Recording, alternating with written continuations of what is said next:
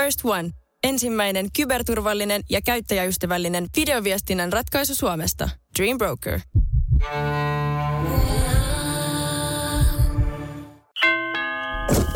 Akseli Kuhalampi ja rockmusiikin tyylisuunnat. Radio City. 70-luvulla rockmusiikkia alkoi hallita tyylilaji, jonka ominaispiirteitä olivat ulkonäölliset asiat, kuten värit, kimallus, näyttävät puvut ja yleisesti ottaen räiskyvä show.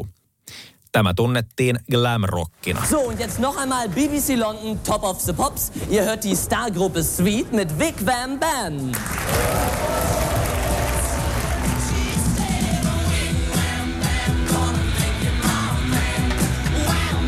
Brittein saarten ihmeet Sweet, T-Rex ja David Bowie, kuin myös amerikkalaiset New York Dolls ja Kiss tekivät tätä tyyliä tutuksi. Viisit olivat tarttuvia ja teatraalisia, ja näyttävyys olikin äänellisen ulosannin kanssa kutakuinkin yhtä suuressa osassa. Bändien ja artistien täytyi näyttää yhä räikeämmiltä riikinkukoilta erottuakseen, Elton John omana aikanaan kenties parhaana esimerkkinä. Jossain kohtaa maailmanhistoriaa päästiin vielä siihenkin pisteeseen, että kyseinen mies nähtiin yleisömeren edessä pimputtamassa pianoa siinä naurettavassa akuan kaasussa, mutta ei mennä siihen nyt. 70-luvun loppupuolella elettiin taas vastavoiman aikaa, kun punk rynni markkinoille isosti. Se oli kuitenkin pian ohi ja glam palasi voimakkaampana kuin koskaan. Vieläpä kreivin aikaan, sillä vuonna 1981 Yhdysvalloissa aloitti Music Television, joka tuli edesauttamaan ulkonäköönsä panostavien rockbändien nousua. I'm Martha Quinn and you're watching MTV Music Television, your favorite video music in stereo all summer long. Varsin merkittävänä pontimena sekin, että samana vuonna suomalainen Hanoi Rocks julkaisi ensimmäisen albuminsa Bangkok Shocks, Saigon Shakes, Hanoi Rocks, jonka avausraitana yhtye esitteli itsensä ryhdikkäästi yhä tänäänkin sen suosituimpiin lukeutuvalla kappaleella Tragedy. Bändi tultiin huomaamaan isosti Los Angelesissa asti. Mutta sitten oli nämä tukkaheavy-bändit, jotka ei ollut lainkaan, niin kun mä, mä ajattelin, että ei tämä nyt ole se, mitä mä, mä en mä joku samaistunut yhtään siihen. Niin. Vaikka bändin laulaja Michael Monroe ei haluakaan tulla yhdistetyksi 80-luvulla päätään nostaneeseen glam metalliin tai tukkaheviin, oli Hanoi Rocksilla siitä huolimatta keskeinen rooli tyylisuuntien kehityksessä. Glam metal syntyi 80-luvun alussa, kun menneen vuosikymmenen kevyempi glam rock ja 80-luvulle ominainen heavy paiskasivat kättä. Kyllä siinä vaiheessa, kun siis se on ihan dramaattista, kun tota niin, neula laskeutuu levylautaselle ja sitten sieltä räjähtää ekat kolme sekuntia, niin tota Mötley Crue, Too Fast for Lovea, niin siinä vaiheessa, kun eka kerta se pistettiin just puristettu levy soimaan, niin sillä hetkellä syntyi glam metal. Luonnehti Jyrki 69. Quiet Riot, Rat, Twist Sister, Mötley Crue. Myöhemmin myös Poison ja Skid Row. Bändit, jotka nyttemmin tunnetaan glam-metallina, ilmestyivät kuvaan yksi toisensa jälkeen ja jokaisella oli perässään ainakin sata matkivaa yhtyettä, jotka pyrkivät samanlaiseen suosioon.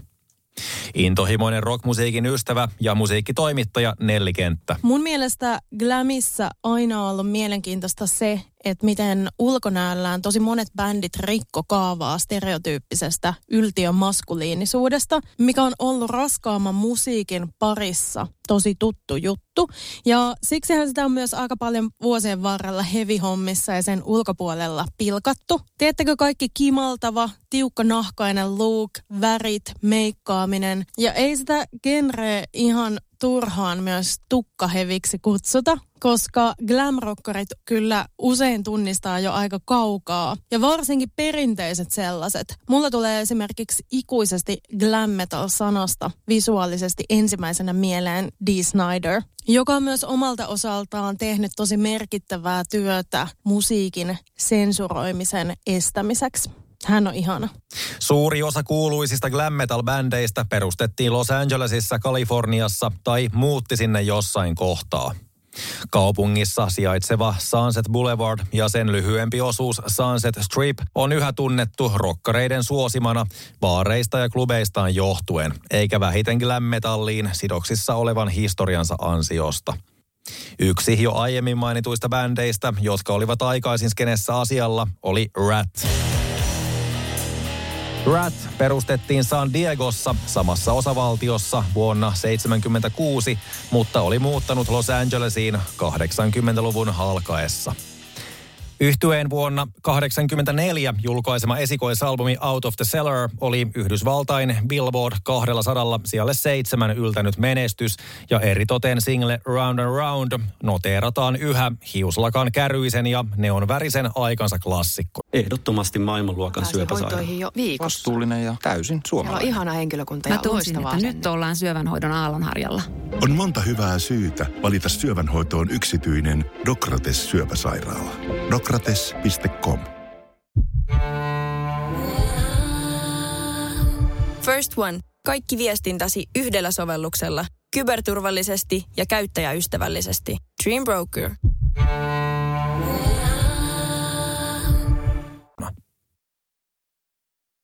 Glam Metalin keskeisimpiin nimiin luettu Mötley Crue julkaisi esikoisalbuminsa Too Fast for Love oman yhtiönsä kautta jo bändin aloittamisvuonna 1981.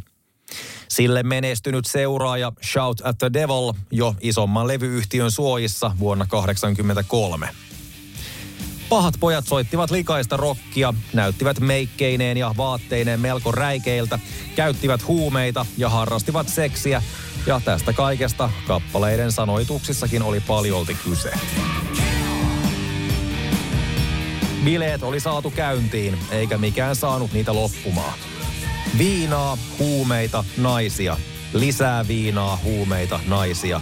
Isoja rokkilavoja, yhä isompia rokkilavoja, villejä bileitä. Hengailua muiden bändien kanssa. Kaikki pahimmat tai parhaimmat rokkikliseet yhtä aikaa turboahdettuna. Kuin jo aiemmin mainittu, suomalainen Hanoi Rocks oli merkittävä bändi Los Angelesin Sunset Stripillä varttuneiden glam metal-bändien kannalta, ja sikäli olikin luontevaa, että yhtye saapui Pohjolasta myös Losiin vuonna 1984. Se ei mennyt suunnitelmien mukaan. Hanoi Rocksin rumpali Razzle, eli tuolloin 24-vuotias Nicholas Dingley, päätyi viettämään aikaa Mötley Cruen laulaja Vince Neilin kämpille. Ja koska viinat pääsivät loppumaan, sitä lähdettiin hakemaan lisää Vince Neil kuskina. Me mentiin Los Angelesiin sinne iltana sitten, seuraavana päivänä Razzle kuoli. Ja sitten ensimmäinen kerta, kun mä näin sen Hollywood-merkin, niin silloin kun me oltiin Andy kanssa matkalla katsoa sitä Razzlein ruumista, se ruumishuoneen sen jälkeen, kun ne oli laittanut sen kasaan. Siis sehän oli ihan mässänä. Ja se oli sitten joka kerta, kun mä sen Hollywood-merkin, niin, mutta aina kun mä näin sen Hollywood-kirjaimet, niin mä ottaa sellainen kylmät väreet vähän niin kuin sitten, että ei ollut. Sitten ne tyypit oli niin uskomattomat sellaisen, niin kuin, että hey man, get laid, dude, yeah. Niin kuin sex, drugs, rock and roll, niin kuin party hardy, dude. Mä olin, että ei ole mun juttu lainkaan. Että niin kuin mä melkein, melkein hävetti sanoa, että mä oon rocklaaja. Että hey, you guys in a band or something? Joku se tee näistä meininkiä, että se pinnallista. Että Autokolari, jossa Razzle kuoli, jätti syvät jälkensä sekä omat jännitteensä bändien välille. Näihin päiviin tultaessa asiat ovat kuitenkin puhuttu selviksi, ainakin laulajien kesken. meidän bändit on aina, me tulee aina, meillä tulee se yhteys perustuen tähän, tähän onnettomuuteen, mutta mä haluaisin mieluummin, että se yhteys olisi enemmän positiivisella pohjalla, niin mä tavoitin, tässä Joe Elliott, Def Leppardin laulajan kautta, niin otin yhteyttä hänen kauttaan, niin lähetin viestin Nicky Sixille, niin kuin, että se kirjoitin sen kirjeen ja sanoi, että tämän, ilmaisin tämän asian, että mun mielestä että jos halutaan, haluaisin mielellään aloittaa niin puhtaalta pöydältä ja jos on jotain asioita, mitä mä oon sanonut menneisyydessä, jotka on loukkaavia, niin olen pahoillani ja, ja tota niin haluaisin mieluummin, että olisi positiivisella, positiivisella pohjalla toimia tämän yhteys. Ja mä olin siis sen keikan jälkeen, mä tapasin, mä tulin, pääsin sinne, näin, mä en ole ikinä niitäkään livenä nähnyt, että siis mä eli just just ennen niin keikka tuli siihen, että olisin, äh, jos mä olisin ollut aikaisemmin siellä, me oltaisiin niinku rauhassa saatu jutella tuolla, niin mä olisin tullut, päätynyt äh, vetää huuliharppua siinä biisissä Smoking in the Boys Room. joka seuraavalla, seuraavalla kerralla sitten varmaankin. Mutta yksi asia kerrallaan, niin se Vince Neilin tapaaminen oli toisella koskettava ja merkittävä, kun mä ikinä häntä tavannut aikaisemmin. Ja sitten me oltiin, katsottiin toisiamme silmiin joku puolisen minuuttia siinä sanomatta mitään. Ja silloin mä tajusin sen silmistä, että se, kuka kaikki meistä, jotka on kärsinyt niin Väsälin kuoleman johdosta, niin Vince Neil, se on, se on, kirjo, se on kärsinyt kaikkein eniten tässä vaiheessa tehtäköön myös osaltani selväksi, että glam-metallista ja niin sanotusta tukkahevistä puhuttaessa genrerajat ovat puritanisteille pyhiä. Seuraavaksi käsiteltävä bändi ei siis kaikkien mielestä ainakaan jompaan kumpaan mene, mutta näiden tyylisuuntien kehittymiseen kuin myös yleisesti metallimusiikin kannalta se on vaikuttanut monenkin yhtyeen edestä.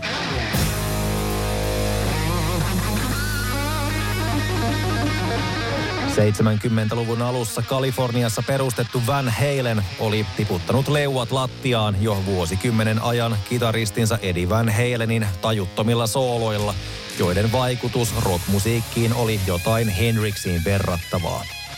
Tuona aikana oltiin julkaistu viisi studioalbumia, joilta on jäänyt käteen lukuisia klassikoita, kuten Running with the Devil, King's Coveri, You Really Got Me ja Ain't Talking About Love – Todellinen pankinräjäytys ja jättisuosio odotti kuitenkin tapahtuvaksi vuonna 1984 albumilla, joka nimettiin julkaisuvuotensa mukaan.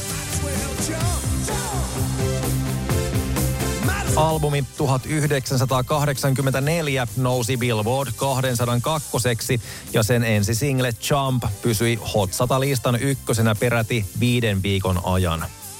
Tämän lisäksi muun muassa Hot for Teacher ja Panama ovat pitäneet huolen siitä, että kyseinen albumi on yksi koko vuosikymmenen tärkeimmistä rock- ja metallilevyistä.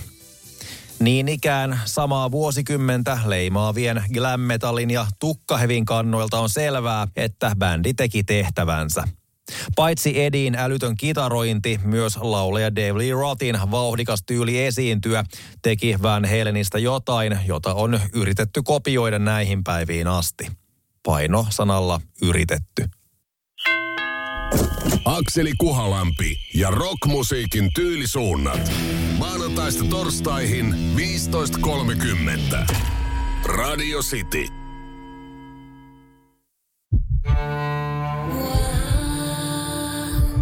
First One. Ensimmäinen kyberturvallinen ja käyttäjäystävällinen videoviestinnän ratkaisu Suomesta. Dream Broker.